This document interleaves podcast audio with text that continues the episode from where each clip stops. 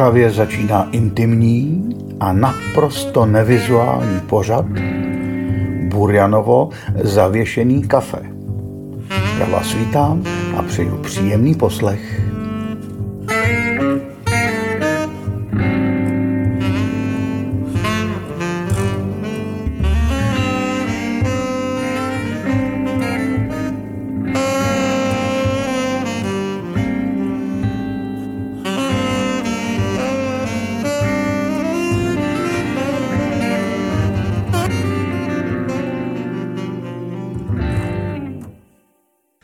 Dobrý den, vážení posluchači Burjanova zavěšeného kafe. Dnešní 41. díl tohoto podcastu si zase tak trochu ukradnu pro sebe. Na jaře mi totiž eh, celkem nenápadně vyšla knížka a já bych vás na ní chtěl upozornit. Jmenuje se Kočkování a neb Proč ještě zpívat. A je to pátá kniha fejetonů, kterou mi vydává Galén. Tentokrát jsou to vyprávění z let 2019 až 2022 a já vás budu opatrně vracet do toho času těsně před vpádem epidemie koronaviru. Lehce vzpomenu na ten čas roušek a touhy chodit ven a zpívat. A pak i na ten čas, kdy pandemie skončila a začaly se dít zase jiné děsivé věci. Přečtu vám několik fejetonů a sem tam si pustíme i nějakou písničku. Vyberu vám je ze své zpívající knihy sbírky svých 240 zhudebněných básní, v níž jsou u každé z nich QR kódy a vy si je můžete nejen číst, ale i poslouchat, jak je jejich autor naspíval. Dneska je to prostě takový reklamní podcast, snad to nevadí. Písničky, které uslyšíte, vznikly ve směs také v době karantén a nejistot.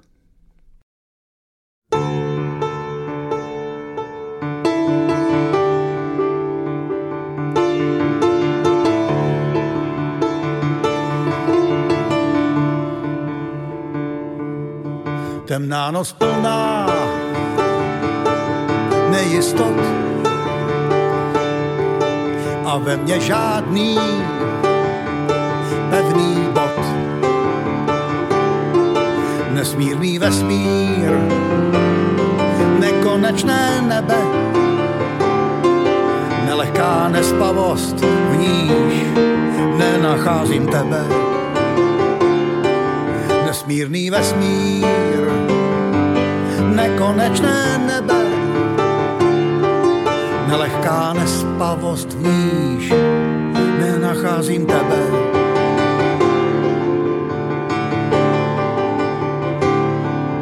Temná noc plná. Nejistot. A ve mně žádný pevný bod. Nenech mě netvora v nedělním nečase, nepoznáváš mě po nenech mě netvora nedělním nečase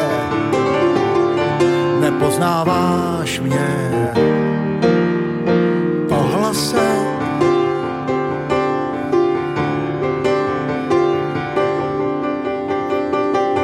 Ve tmě a v nebytí nikdo nás nechytí,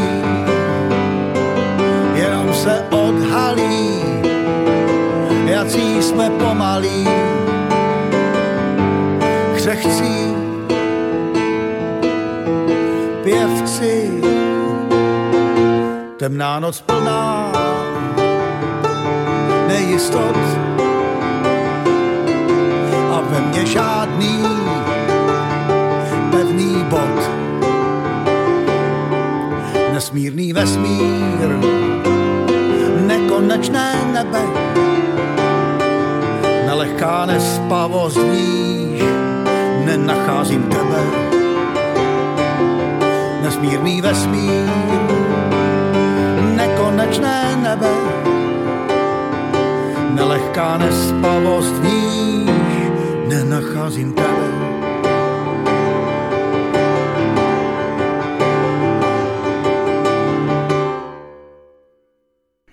Líná bilance. Neholduji žádným zvláštním oslavám příchodu nového roku. Jsem alergický na televizní silvestry a zábavní pyrotechniku nesnáším, už jen ze solidarity k našemu kocourovi, který má v té palbě pokaždé dojem, že snad nastal konec světa. Jsem ale rád, že něco takového jako Silvestr přichází, protože to člověka nutí k zamýšlení nad tím, co vlastně posledních 365 dnů dělal a jestli vůbec něco z toho mělo smysl. A taky, co by měl trochu vylepšit. Mně letos několik lidí řeklo, že jsem workaholic, což teď trochu překvapeně promýšlím a v duchu nesouhlasím, protože já si o sobě myslím, že jsem v podstatě lenoch. Jsem líný už od dětství. Moje maminka to dobře věděla a když mi vyprávěla pohádky, jsem tam do některé z nich přimíchala postavu mé Lenory, která mě nemilosrdně ovládá.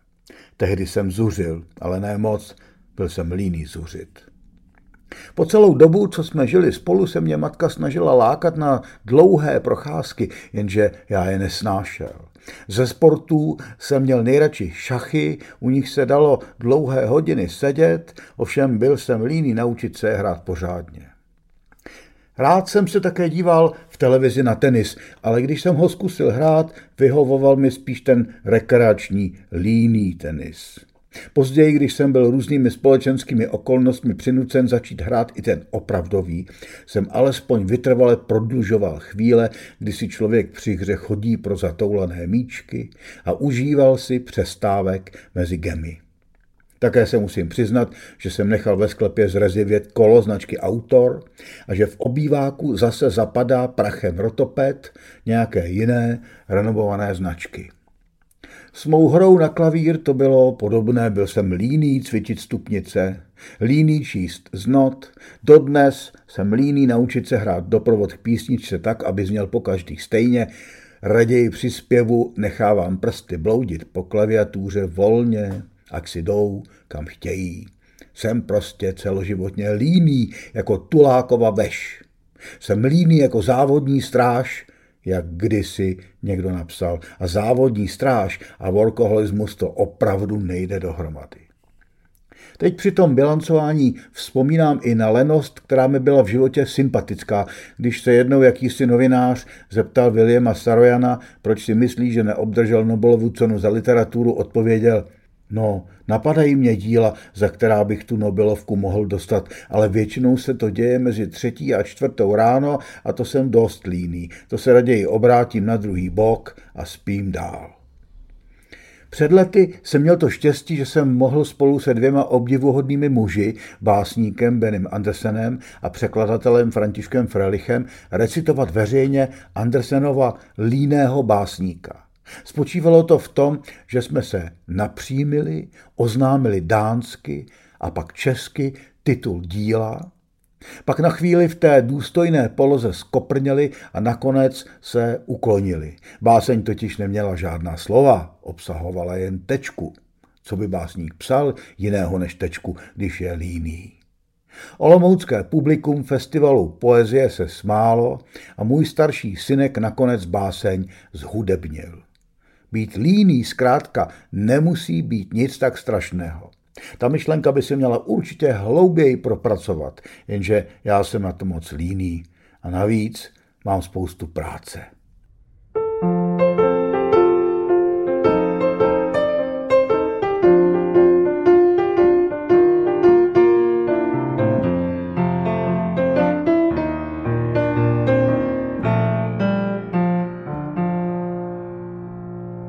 Schrňme, proč tu jsme.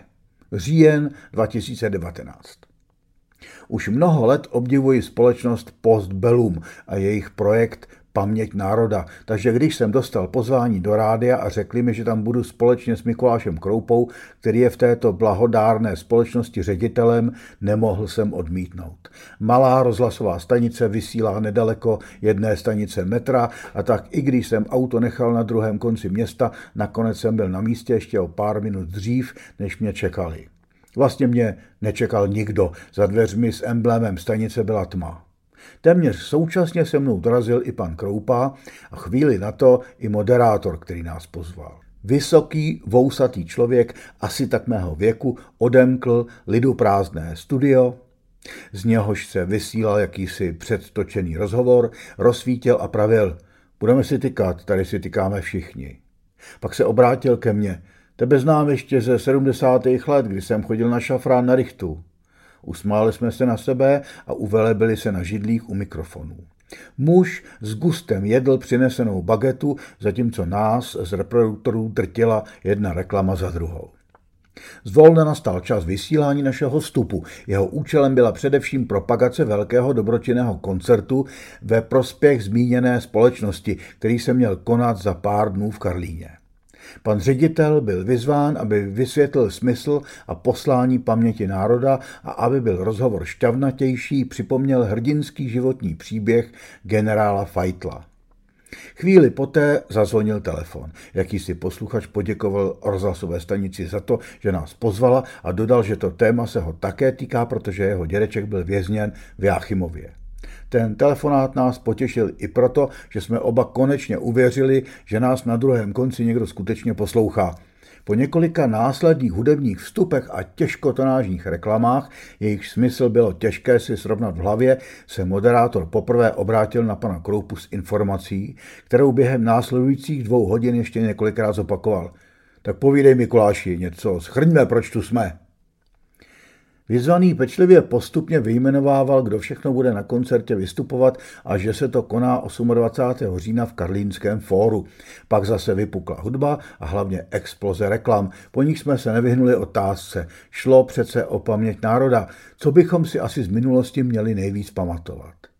Snažil jsem se za sebe vyjmenovat, co bych si rád pamatoval já, svobodného tvořivého ducha 60. let, normalizační otupělost 70. energii, s níž se v 80. letech rozkládal totalitní režim, naději let 90. Tak nějak jsem to ze sebe ve zkratce vysoukal. A Mikuláš Kroupa byl pak vyzván, aby řekl, proč se koncert zrovna koná 28. října a co pro něj ten svátek znamená. Tudíž jsme se nemohli vyhnout ani konstatování, že takový koncert je reakcí občanské společnosti na to, co se zase toho večera bude dít na hradě. V zápětí přišel druhý telefonát. Co to tam máte za politickou agitku? Nechutný, to bych od téhle stanice nečekal. Fakt hnus. Ale jinak hudba dobrý, ne? odpověděl do éteru náš hostitel. Strávili jsme před mikrofonem něco přes dvě hodiny. Když se s námi moderátor přátelsky rozloučil, odskočil jsem si ještě plný dojmů na toaletu a slyším přes dveře. To bylo děsný. Musel jsem je vyhodit o půl hodiny dřív. Udělali mi z toho politickou agitku. A takhle my tady žijeme.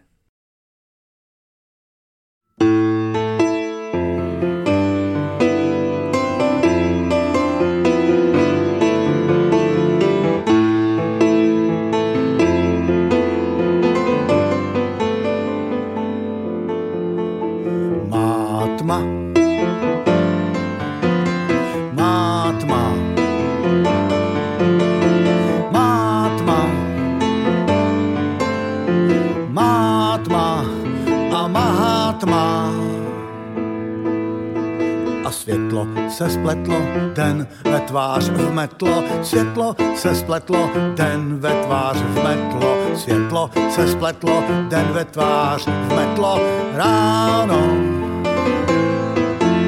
ráno, ráno, má otevřená ráno.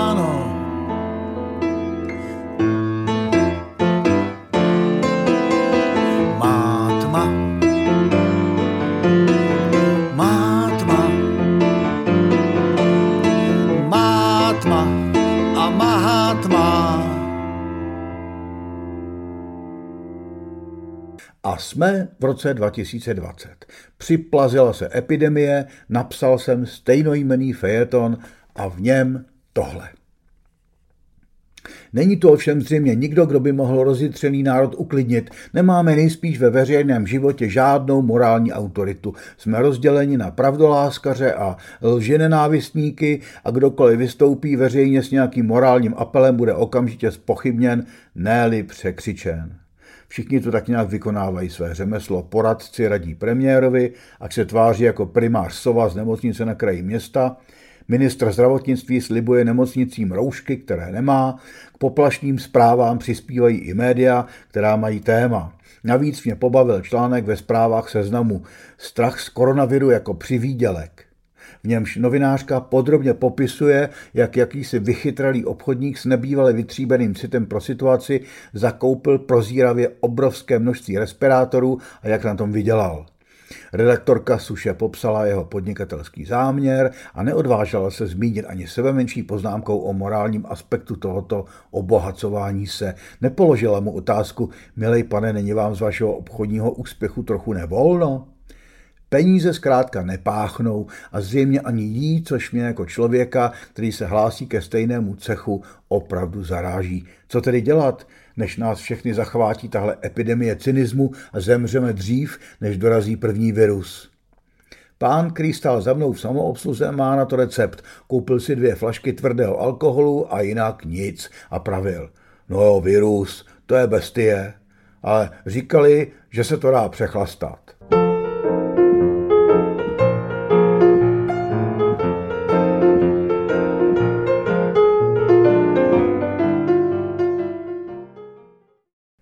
Kde začít s jarním úklidem. Březen 2020. Jaro je za dveřmi, dny se prodlužují a chlad už většinou táhne jen z řečí některých lidí. Mráz ovšem běhá člověku po zádech, kdykoliv si pustí zprávy. Koronavirus, zachvátil politickou scénu. Fikaní poradci oblékli předsedovi vlády bílý plášť, do kapsičky mu vrazili fonendoskop a on teď, místo aby se spovídal ze střetu zájmu, řídí stát ani ne jako firmu, ale jako nemocnici. A dokonce nás informuje, kolik lidí se v které zemi tím věrem nakazilo. To je péče, co? Navzdory epidemii Ovšem za naším oknem jarně skotačí zajíci, ptáci zpívají stále hlasitěji a kocour líná tak, že i když ho kartáčujeme několikrát denně, jsou ty jeho chlupy všude. Luxování už jemu i nám leze na nervy a tak se rozhodnu pokračovat v úklidu knihovny, protože to mě baví víc. Jako obvykle se okamžitě začtu tentokrát do veršů Viktora Dika. Národní se bytost vtělila – Výhoda v tom pro nás převeliká. Němec Fausta má a Španěl Kichota a my máme otce Kondelíka. Politika, umění, mrav, zvyk. Zatracený otec Kondelík. Sedím u stolu, čtu si to a tvář se mi pomalu rozjasňuje. Na tom, že jsme se za sto let nezměnili, sice není nic radostného, ale člověku se uleví, že se zas nic tak moc nového neděje. Chci číst dál, ale kocoura se zmocní jakýsi záchvat něhy a snaží se mi v tom všemožně zabránit. Nejprve si vleze do košíků na mém stole, ale za okamžik vstane a vrazí mi hlavou do obličeje. Nechá se pohladit a poškrábat a obtočí se kolem notebooku, pak ho obejde a lehne si na klávesnici. Následuje pokus o přemístění do košíku, ale tam zase vydrží jen chvilku, vstane, zamíří ke mně, stoupne si mezi mou hlavu a knihu. Chvíli se snažím nakukovat do stránek přes kočičí hřbet, ale vzdávám to a začnu kocoura drbat pod krkem. Přede spokojeně asi pět minut, pak najdu odvahu dát ho znovu do košíku, když mu oznámím, že právě přestávám dělat pánu našeho domu domácí zvíře, protože si chci číst, urazí se, se skočí ze stolu a zmizí v kuchyni. Pokojem se vznášejí čerstvé chomáče kocouřích chlupů a já se začítám do Dikovy smutné písně vesnického šprýmaře. Ku předu jdeme, je-li vhodná chvíle, vhodná-li chvíle, jdeme zase zpět. Při kterémkoliv tak nás vidím díle, ne dobří, zlý ne, něco uprostřed. Vábeni věčně vším, co pro nás cizí, jdem šumařiti v chladný pro nás svět. Na půli cesty tato náhle zmizí. Ne svý, ne cizí, něco uprostřed. Zvedneme ruku, potom zase klesne, dnes oheň v nás a zítra zase led. Hrozí se dnes a zítra sotva hlesne. Ne živý, mrtvý ne, tak něco uprostřed. Tak kde vlastně začít s jarním úklidem? Utřít prach a vytřít podlahu nestačí. Nejspíš by to chtělo i nové volby, jenže Bůh ví, jak by to v té naší nemocnici dopadlo.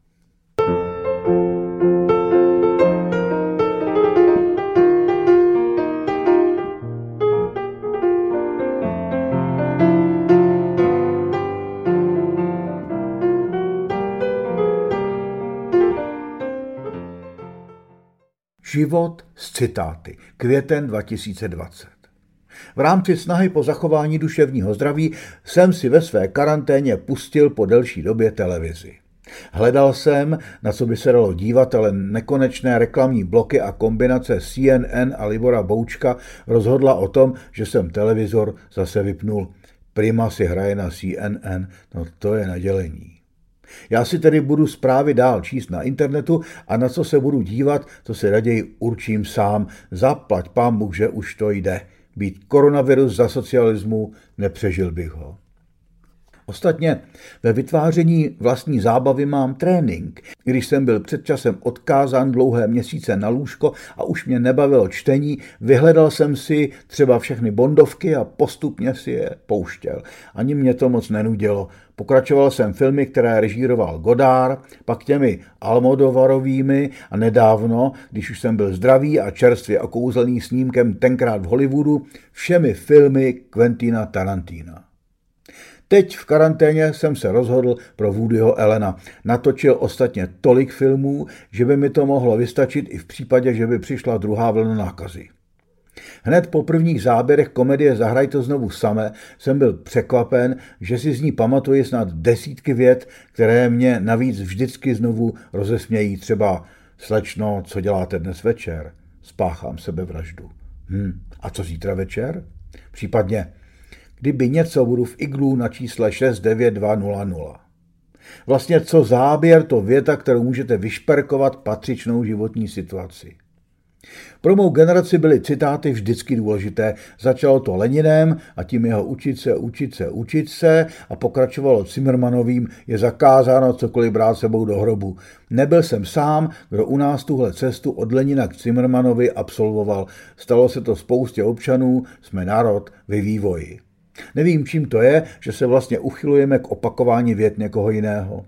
Někteří z nás se v tom úplně vyžívají, pamatují si kde co a vytasí se s tím, kdykoliv se jim zdá, že by se to mohlo hodit. Nejspíš se nechceme zdržovat hledáním slov, když to, co chceme vyjádřit, už před námi někdo sformuloval dostatečně přilehavě a přesně. Navíc se můžeme opřít o tu autoritu a doufáme, že snadněji získáme pozornost okolí. Možná. Nebo prostě chceme vypadat sečtěle a zajímavě a víme, že ve skutečnosti zase tak moc zajímaví asi nejsme. Obrýlený newyorský intelektuál Woody Allen v tomto směru aspoň mě osobně hodně pomáhá. A tak teď, izolován koronavirem na jedné a Liborem Boučkem na druhé straně, sedím u monitoru a nasávám cizí vtip a moudrost. Pro každou situaci si něco najdu. Třeba tu větu z filmu Hana a její sestry, co se mi tady může stát, když jsou tu auta, lidi, restaurace. Nejraději ale asi mám závěrečnou scénku snímku Manhattan – v níž mladinká Hemingwayová říká Woodymu Allenovi, musíš lidem začít trochu věřit. Vždycky, když tu prostou větu slyším, říkám si, že stojí za to to taky zkoušet.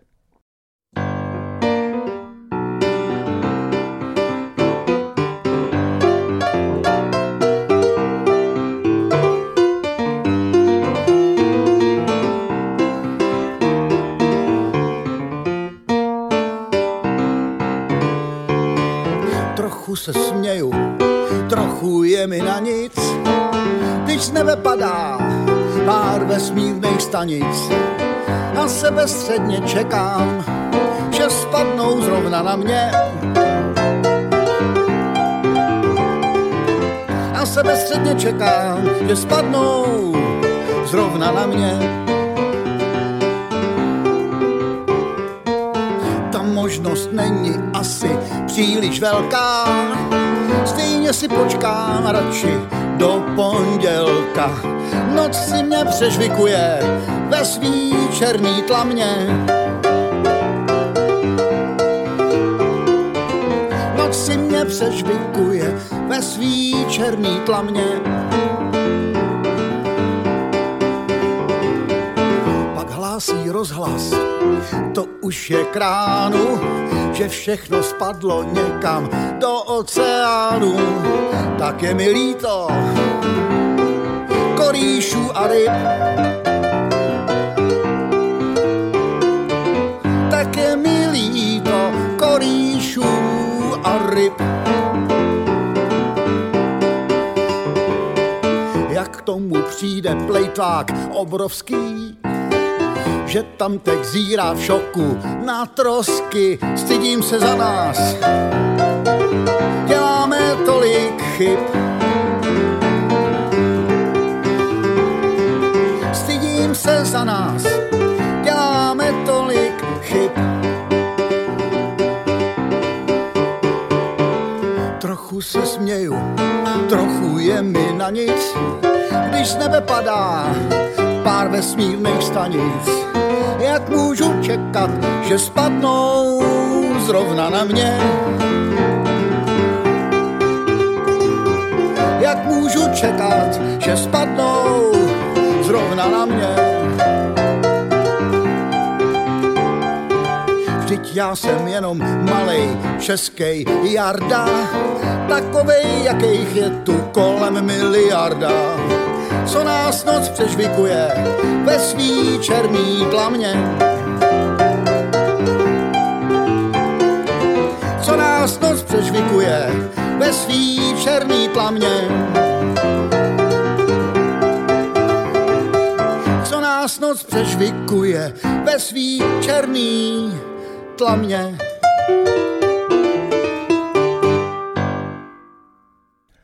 A jsme v roce 2021. Touha potom něco dělat občas přivedla některé lidi na značně originální nápady. Za výlohou. Duben 2021. Konečně zase koncert. V čajovně v Davicích si obstarali příjemné piano značky Ferster, nechali ho pečlivě naladit a odstranili z výlohy všechno, co by mohlo stínit. Koncert za výlohou. Češi, v tomto případě včetně amerického majitele podniku, dokážou být nápadití a tvořiví jako málo který národ. Budete hrát za výlohou a zvuk půjde na ulici, kde budou s respirátory a v povolených rozestupech s požehnáním místní radnice postávat diváci a poslouchat, zněla nabídka paní H., která si to vymyslela a zorganizovala. Nešlo to neskusit, už jsme přece vyzkoušeli lecos. Před několika dny jsem například koncertoval ze svého pokoje až do Finska. Pozvali mě Češi, kteří tam žijí. Svátečně jsem se oblékl, namířil na sebe notebook a na displeji se postupně otvírala okénka z diváky z Helsinek, z Turku, z Rovaniemi. Povídali jsme si a já zpíval a až jsem se bál, že ruším sousedy za zdí. Koncerty online jsou zábavné, zaplať pán Bůh za ně, ale hrát před opravdickým publikem by byla radostná změna, řekl jsem paní H. A vydal se do Davids. Cestou jsem ještě na křižovatce stačil z auta vyfotografovat výlohu uzavřeného kadeřnictví. Před ním totiž parkovala motorka zabalená tak, jako by už nikdy neměla jezdit a beznaděj situace dotvořila kdysi možná vtipná reklama, na níž byla lepka s vyčesanými vlasy. Působilo to ďábelsky, ale viděna koncertu mi nedovolovala propadnout černým myšlenkám. Vyzkoušeli jsme zvuk, nebylo to nic moc, ale slíbil jsem si, že tu nedokonalost posluchačům vynahradím nadšeným výkonem. Koncert v podobném aranžmá mývá jednu výhodu. Nějací diváci se totiž vždycky objeví. Někteří sice jen projdou kolem, se zvědavě vykulenýma očima, ale jiní se klidně, neplánovaně zastaví a poslouchají. Před čajovnu se dostavili i ti předem pozvaní, jichž naštěstí bylo tak akorát, abychom mohli dodržet protiepidemická nařízení a náš trochu bizarní koncert mohl začít. Moc jsem se na to těšil. Když je člověk povolání písničkář, měl by občas hrát a zpívat, aby v něm ta potřeba nějak neskysla a nestal se z něj otrávený zapškloun brblající na všechno kolem. A já teď cítil, jak ze mě všechna otrávenost postupně uniká. Někteří lidé za výlohou si začali podupávat, jiní se dokonce trochu vlnili a chvíli mi se mi zdálo, že možná i tančí. Pak přišla policie. Nebyli to samozřejmě žádní těžkooděnci a vlastně se chovali zdvořile, i když vstoupili do prostřed písničky bez ohledu na to, že probíhá kulturní představení. Zatímco jsem se snažil dělat, že nevnímám, co se děje a zpíval jsem dál o tom, že dneska je normální den a není třeba volat o pomoc, policisté paní pořadatelku informovali, že nájemníci z domu si stěžují na hluk. Argument, že je půl čtvrté odpoledne a že tu neběsní metalová kapela ani nikdo neřeže motorovou pilou, neprošel. A tak jsme pomalu zavřeli krám a koncert skončil. Žádná tragédie se nestala, vlastně jsme si to i tak docela užili a byl to dobrý pokus. Navíc nájemníkům, kteří se stěžovali na kravál, se do bytů opět vrátilo ticho. Všichni jsme byli spokojení. Češi dokážou být nápadití a tvořiví a milovat ticho a klid jako málo který národ.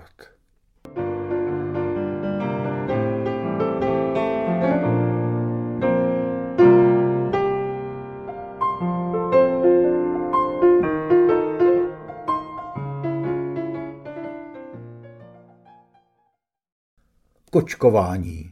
Prosinec 2021. Ze spaní mě vytrhla rána do obličeje. Kocour se mi totiž strefil čumákem přímo do očního důlku. Lekl jsem se, ale protože to neudělal poprvé, je to jeho oblíbený ranní úkon, celkem rychle jsem se vzpamatoval. Něco jsem zamumlal a pak jsem vstal, abych mu otevřel dveře do koupelny a pustil trochu vody. Chvíli mu trvalo, než se pod kohoutkem uvelebil a začal pít, a tak jsem odvrávoral zpátky do postele a okamžitě znovu usnul, jenže v zápětí mě zasáhla studená sprcha, protože kocour nad mou hlavou bezohledně se třásal kapky, které mu ulpěly na kožichu. Je ráno, řekl jsem si a zapnul jsem rádio. V polospánku, když člověk vnímá každé třetí slovo, jsem v tom chumulu řečí rozeznal jediné slovo – kočkování. Po tom zážitku s žízivým zvířetem mi to vlastně nebylo divné. Moderátoři opakovali do nekonečna to samé, ptali se, jestli by to mělo být povinné, nebo spíš ne. Kosour se zvolna natáhl vedle mě jako dlouhý, černý, chlupatý polštář. Poškrával jsem ho za ušima, ale otočil se na záda, jako by zavelel ještě na břiše. Nakonec jsem vstál, uvařil si kávu, posadil se k notebooku a začal jsem zvolna chápat souvislosti. Na Facebooku i jinde se hádali spoluobčané hrubšího i jemnějšího zrna kvůli vakcinaci, jestli má být povinná nebo jestli vůbec má být. Každý k tomu měl co říci, pod statusy se táhly dlouhé zmatené šňůry slov, občas řádky přerůstaly rámec slušnosti, nervy povolovaly, sem tam někdo komusi jinému přál smrt. Nevydržel jsem a pustil se také do boje. Já jsem pro povinné kočkování, napsal jsem a poslal tu myšlenku do světa. Kocour vyskočil na stůl, vrazil mi jako obvykle čumákem do obličeje a zalehl klávesnici notebooku, jako kdyby chtěl vyjádřit nesouhlas s mou společenskou angažovaností. Zastínil mi monitor a jsem ho jemně, aby se neurazil, odvlekl o kus dál na volné místo na stole. Nelíbilo se mu to, ale smířil se s tím. Pod mé vyjádření na Facebooku začaly naskakovat ohlasy těch, kteří mě v uvozovkách sledují. A pak možná i těch, kteří sledují ty, kteří sledují mě. Bůh ví, jak to vlastně chodí. Ale zdá se, že většina přispívajících můj postoj ke kočkování přivítala. Zvolna se rozpoutal karneval slovních hříček. Tereza Z navrhla povinné tulení. Vítek K zase povinné sáňkování, padly zmínky o vlaštovkování, to jsem si moc neuměl představit, a síčkování, toho je všude kolem dost – Tomáš N. podotkl, záleží na tom, jde-li vám o čtyřnohé nebo dvounohé kočky. Ovšem Jaromír Š. reagoval, není to jedno? Přibývaly rovněž fotografie různých koček, těch čtyřnohých, a Karel V. přiznal, my očkujeme kočky. Mirek U. si kladl podmínku. ale vybrat si můžu jen já, ne že mě skočkuje nějaká čarodejnice.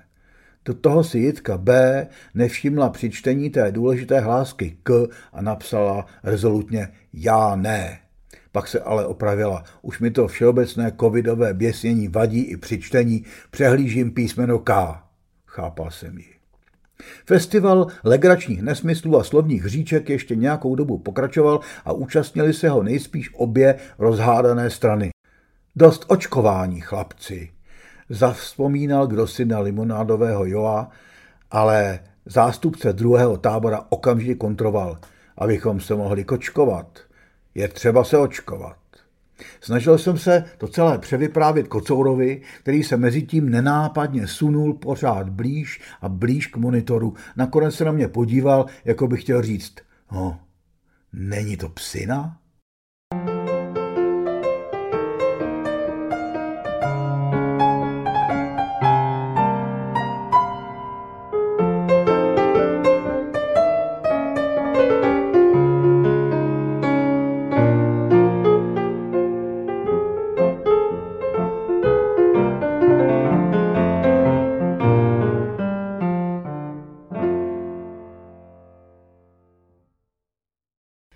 Pomalu jsme se pročetli a dost jsme přeskakovali mou knížkou Kočkování až do roku 2022.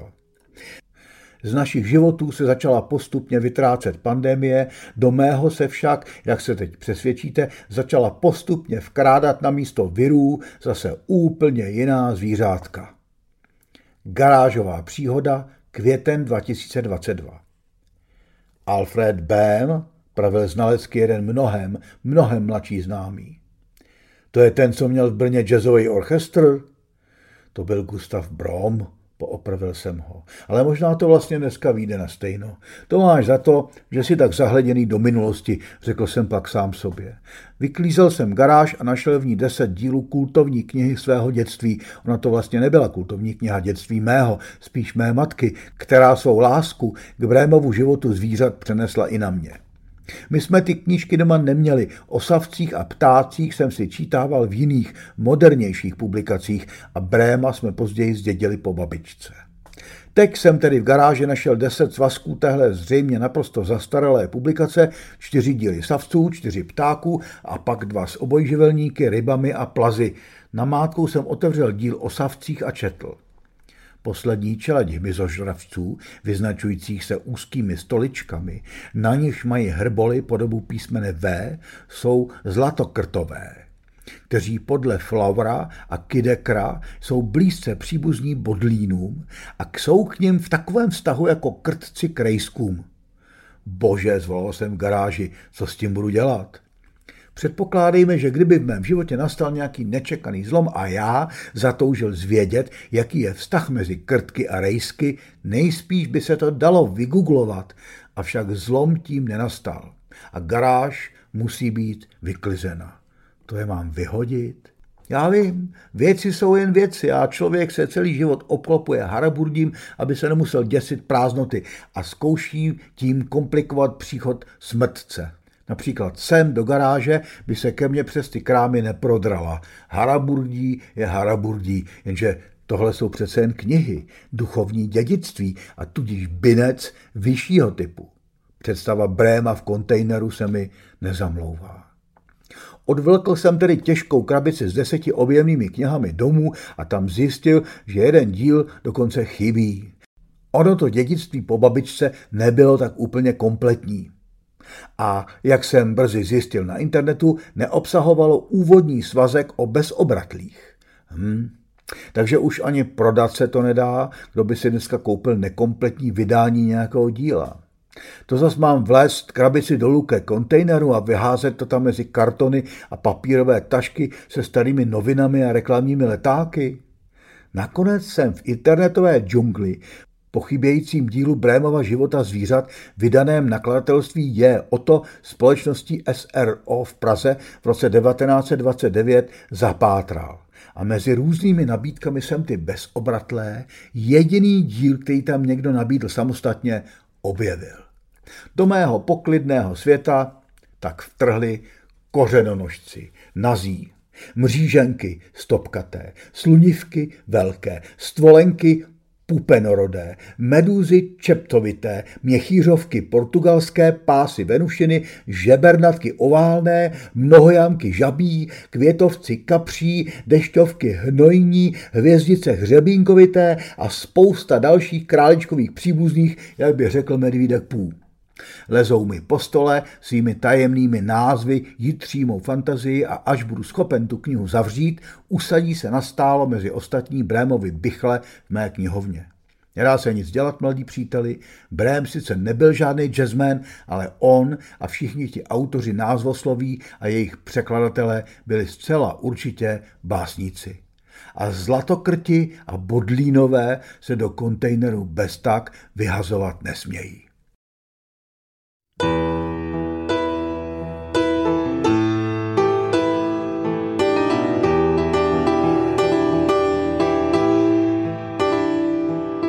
Mám před očima šmouhy,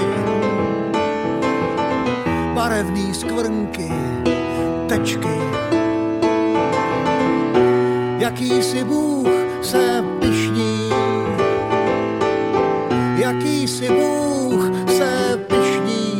pestrostí svojí vlečky.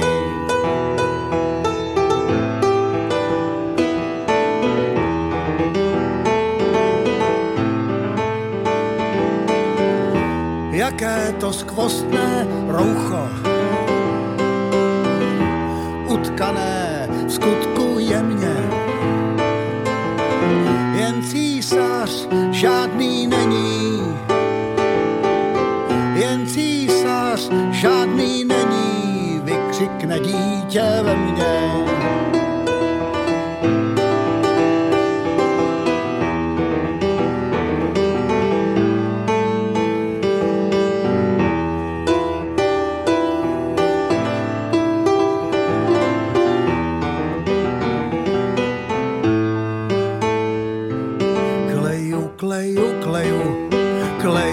poušti, hříčky čarodějů, on mi odpouští. Kleju, kleju, kleju, kleju na nároží, odpouští mi mlčení. Odpouští mi mlčení. Odpouští mi mlčení což jest slovo Boží.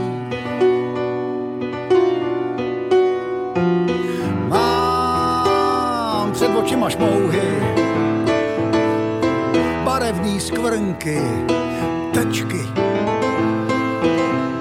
Jakýsi Bůh se pišní, jakýsi Bůh se pišní pestrostí svojí vlečky.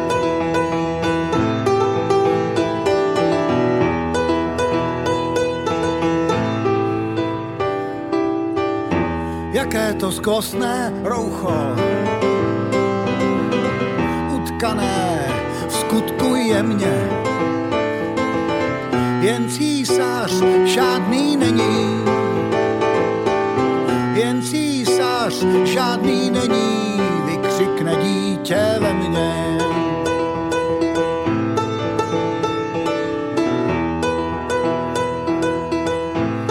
Vykřikne dítě ve mně.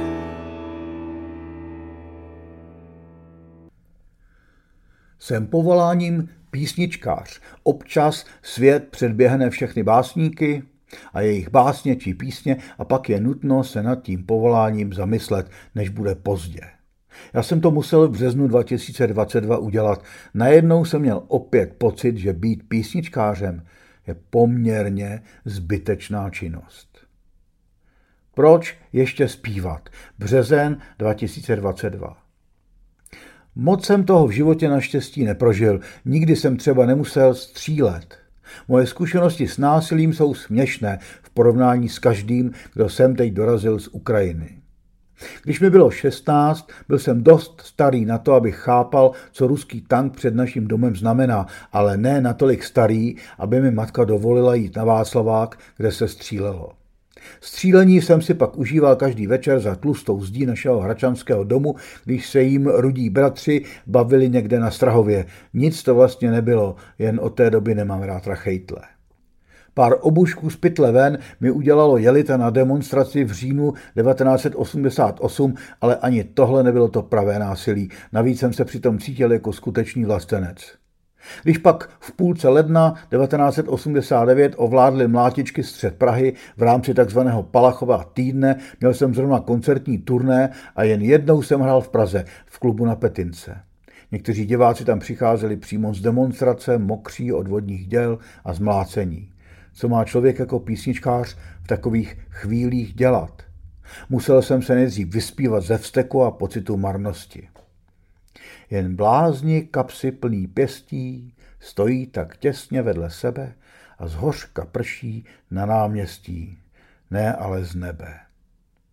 Až později se mohl začít i s jiným repertoárem. Za pár dnů při koncertě v Dobrušce mi někdo napsal Děkuji vám i za svou ženu, která ještě pořád čeká v Ruzini. Byly to chvíle, kdy člověk musel přemýšlet o tom, proč vůbec zpívat, ale nebyla to válka. Teď najednou je.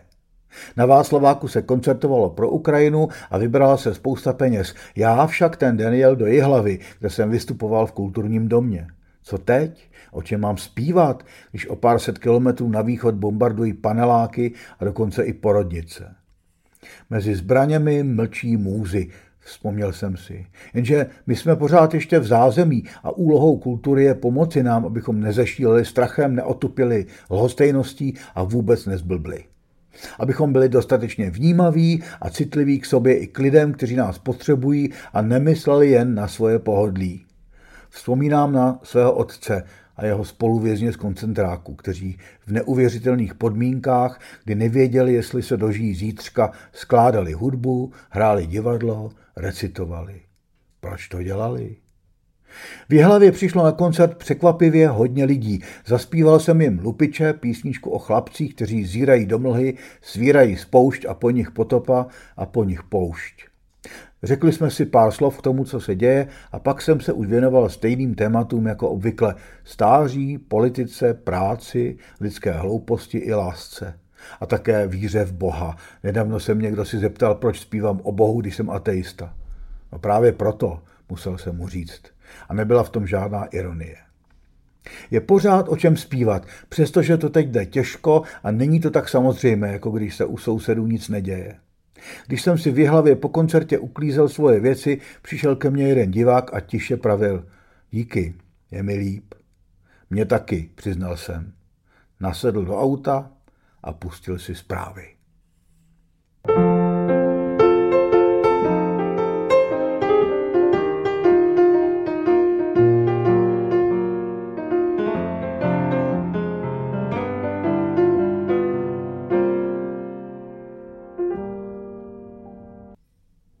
A to je pro dnešek všechno. Knížky Kočkování, zpívající kniha nebo Protančit život si můžete snadno objednat třeba na www.galen.cz nebo jinde, snad jsem vás i nalákal. Jinak mi můžete psát na jb.janburian.cz o čemkoliv, co vás napadne. Kdyby měl někdo chuť přispět na tvorbu a distribuci tohoto podcastu, může poslat jednorázově či stálým příkazem jakoukoliv částku. Od 50 korun třeba do 50 tisíc, když máte slušnou penzi nebo vysoké kapesné a nic vám to neudělá. Mně to naopak usnadní život, ale pozor, rozhodně to není povinné. Můj účet je 478 399 8003 lomeno 0800. Děkuji za pochopení. Mějte se krásně a za týden v sobotu 18.00 třeba zase nashledanou, čeká vás úplně jiné kočkování neboli kočičí překvapení. Srdečně vás zdraví Burjanovo zavěšený kafe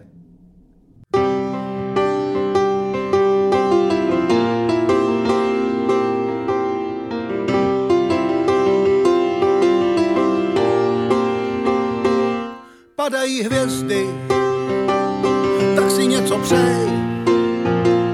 třeba aby nebyl svět tak skažený, studený řeči, vlažný vztahy,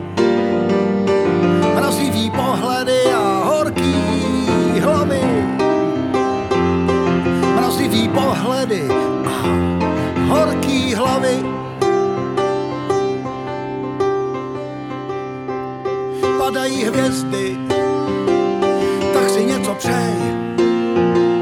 Třeba aby nebyl svět tak zběsilej. Hlasitý lhaní, v srdci adrenalin. A každou chvíli nějakej novej Stalin. A každou chvíli nějakej novej Stalin.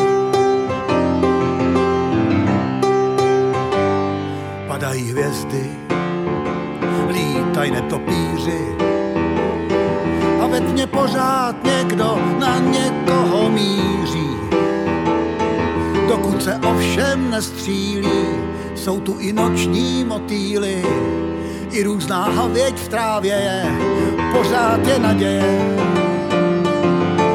Naděje, padají hvězdy, tak si něco přej.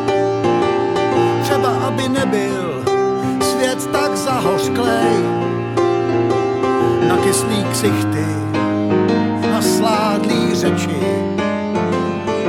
A co je nejvíc k zlosti, mraky lhostejnosti. A co je nejvíc k zlosti, mraky lhostejnosti. Padají hvězdy, tak si něco přej.